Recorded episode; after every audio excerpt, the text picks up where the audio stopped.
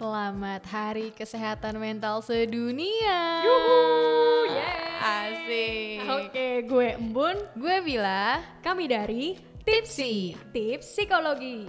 Asik. Jadi Bun, sebenarnya mau nanya nih, apa sih sebenarnya Hari Kesehatan Mental Sedunia itu? Kita udah happy-happy aja ya. Iya. Orang-orang bingung.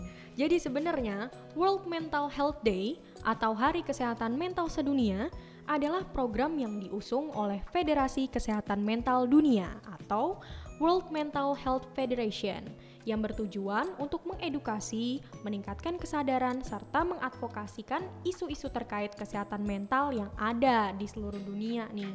Wih, keren banget. Dan sebenarnya mungkin kayak orang-orang baru tahu, oh ada Hari Kesehatan Mental Sedunia ya. Padahal sebenarnya udah lama banget nggak sih Bun?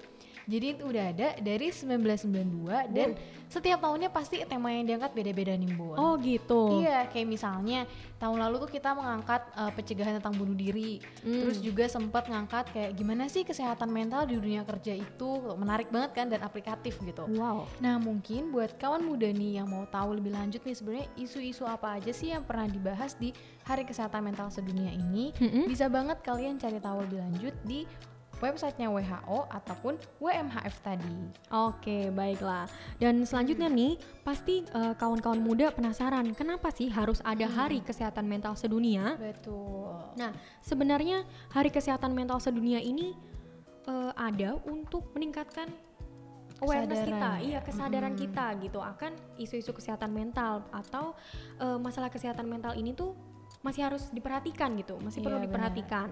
Nah, di hari ini biasanya orang-orang yang berkecimpung dalam dunia kesehatan mental bisa benar-benar menyuarakan hasil ataupun proses dari penelitian, program atau proyek mereka kayak Mm-mm. gitu.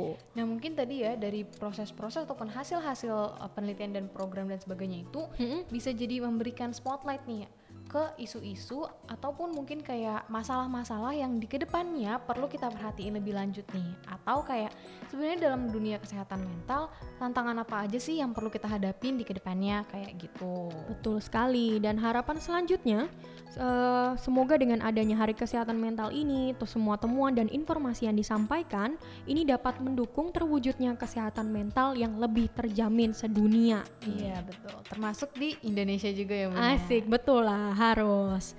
Nah, sama ini Kak, kan tadi Apa Kakak nih? bilang eh, tiap tahun selalu ada temanya ya. Oh iya betul betul. Nah, kalau untuk tema tahun ini apa tuh Kak?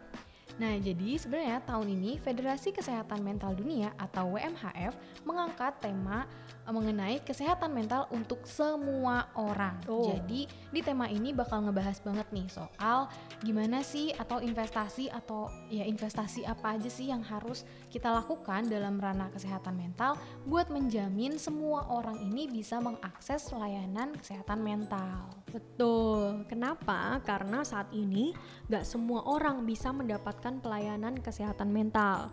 Masih ada kesenjangan dalam pelayanan psikologis yang kesenjangannya ini gede banget nih kak. Bener banget. Dan bahkan masih ada beberapa negara yang masih belum menyediakan layanan kesehatan mental.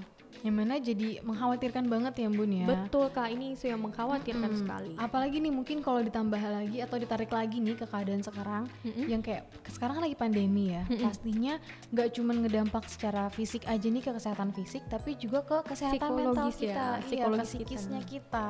Mungkin dari kayak adanya penurunan pendapatan, terus mungkin karena kita harus di rumah aja tapi sementara di rumah tuh ada aja gitu konfliknya.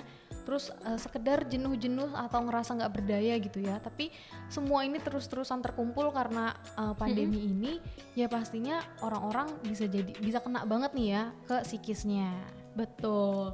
Dan eh, nggak semua orang bisa dapat bantuan yang layak nih karena keterbatasan akses dan Mm-mm. plus karena pandemi ini. Mulai dari keterbatasan ekon- keterbatasan ekonomi Mm-mm. tadi, terus habis itu misalkan kalau mau konseling online itu susah sinyalnya Mm-mm, gitu kan itu bener. kan repot juga ya.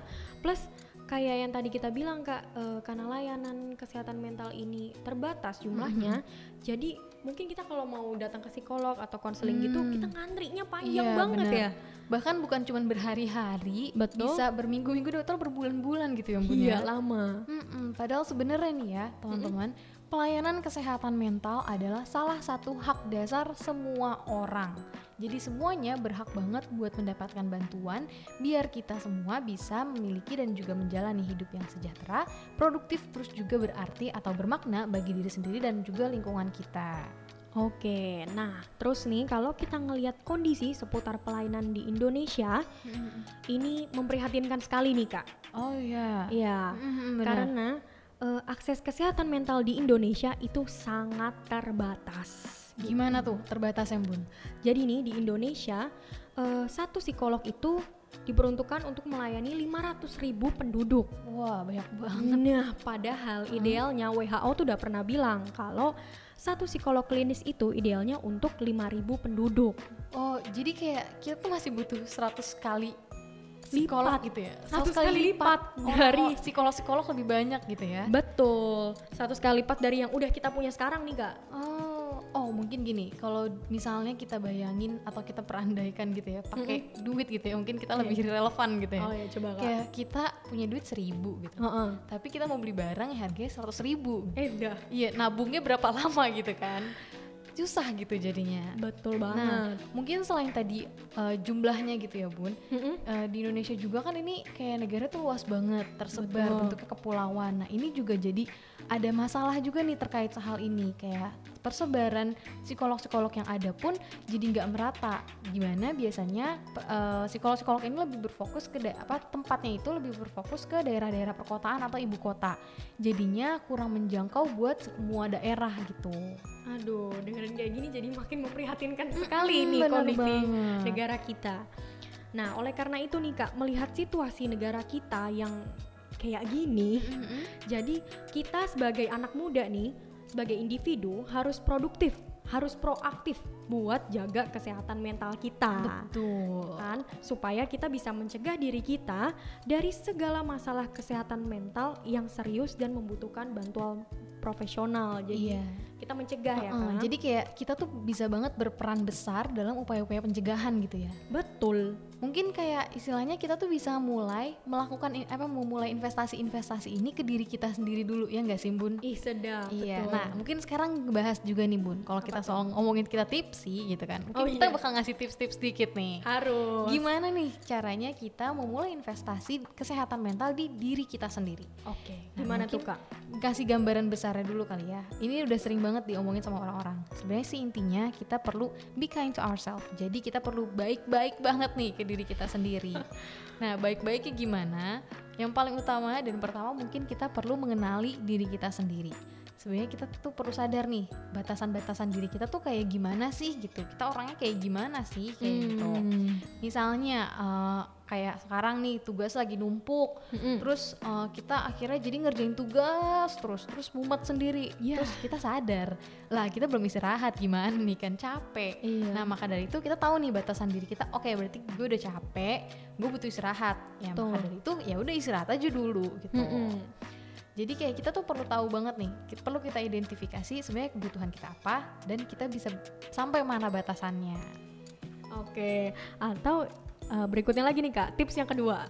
oh gimana tuh bun Kita perlu juga kenali kekuatan diri kita. Gitu. Mm-mm.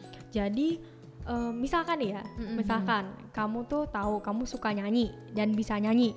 Mm. Nah, kita manfaatkan, Manfaatkan saja aja. itu kan. Iya, Jadi kalau kamu lagi ngedown, ya udah nyanyi Mm. aja gitu kan. Mungkin itu bisa nge-boost up kamu Mm-mm. buat jadi energik lagi gitu. Hmm, jadi lebih bahagia gitu ya ngerasa Yo, seneng eh. Atau nih, misalkan eh, kamu tahu kalau misalkan kamu itu pandai berkomunikasi sama orang lain gitu kan. Nah, kalau kayak gitu, Ya pakai aja. aja. Ya, pakai sama ya. sama. Ya, jadi pokoknya intinya gitu teman-teman. Misalkan tadi kamu pandai komunikasi, ya udah kamu kalau pas lagi ngedown atau lagi eh, kamu tahu, aduh ini gua udah butuh energi banget nih, ya udah kamu cerita aja sama temen kamu gitu, jangan dipendem sendirian gitu. Nah ini sama aja kita sadar kekuatan diri kita. Mm-mm, jadi kekuatan diri ini tuh bisa dipakai banget ya bun buat akhirnya menolong diri kita sendiri lagi. Iyalah tentu. Oke mungkin nih tips yang terakhir, Aki, ya Aki kan asik. Jadi kita perlu banget nih memperkaya diri kita dengan informasi-informasi yang akurat. Betul. Jadi kan tadi udah disuruh mengenalin diri sendiri gimana, suruh mencari kekuatan diri kita gimana. Nah, dengan mencari itu kita juga bisa didukung sama informasi-informasi yang kita cari di berbagai sumber. Jadi kita tahu nih sebenarnya kita tuh orang yang kayak gimana, kita butuhnya apa, untuk orang yang kayak kita harus gimana dan lain sebagainya. Semua itu sebenarnya bisa dicari ya nggak sih Bun? Nah, tapi tentunya dalam mencari informasi ini kita perlu pastiin banget kalau informasinya itu akurat. Jadi kita perlu bersikap kritis banget nih sama informasi-informasi tentang kesehatan mental yang kita dapat. Betul. Jadi nggak nelen mentah-mentah ya. Iya, betul. Oke. Nah, intinya kawan-kawan muda, investasi kesehatan mental itu artinya kita memastikan bahwa kondisi kita saat ini tuh prima dan kita ada dalam kondisi di mana kita mampu mengembangkan diri kita sehingga dapat menjamin masa depan yang baik dan sesuai dengan cita-cita kita. Nah, ini nih maksudnya investasi kesehatan mental ya. Hmm, Iya, benar banget. Dan yang paling utama lagi, pokoknya inget ya, ini inget, inget terus ya. Utamakan kebahagiaanmu sendiri. Ingat ya, dirimu itu berharga dan bermakna. Jadi, dirimu nomor satu untuk kamu. Oke, gue Embun Gue Bila, sampai ketemu di podcast selanjutnya. dan tetap sehat mental. bye.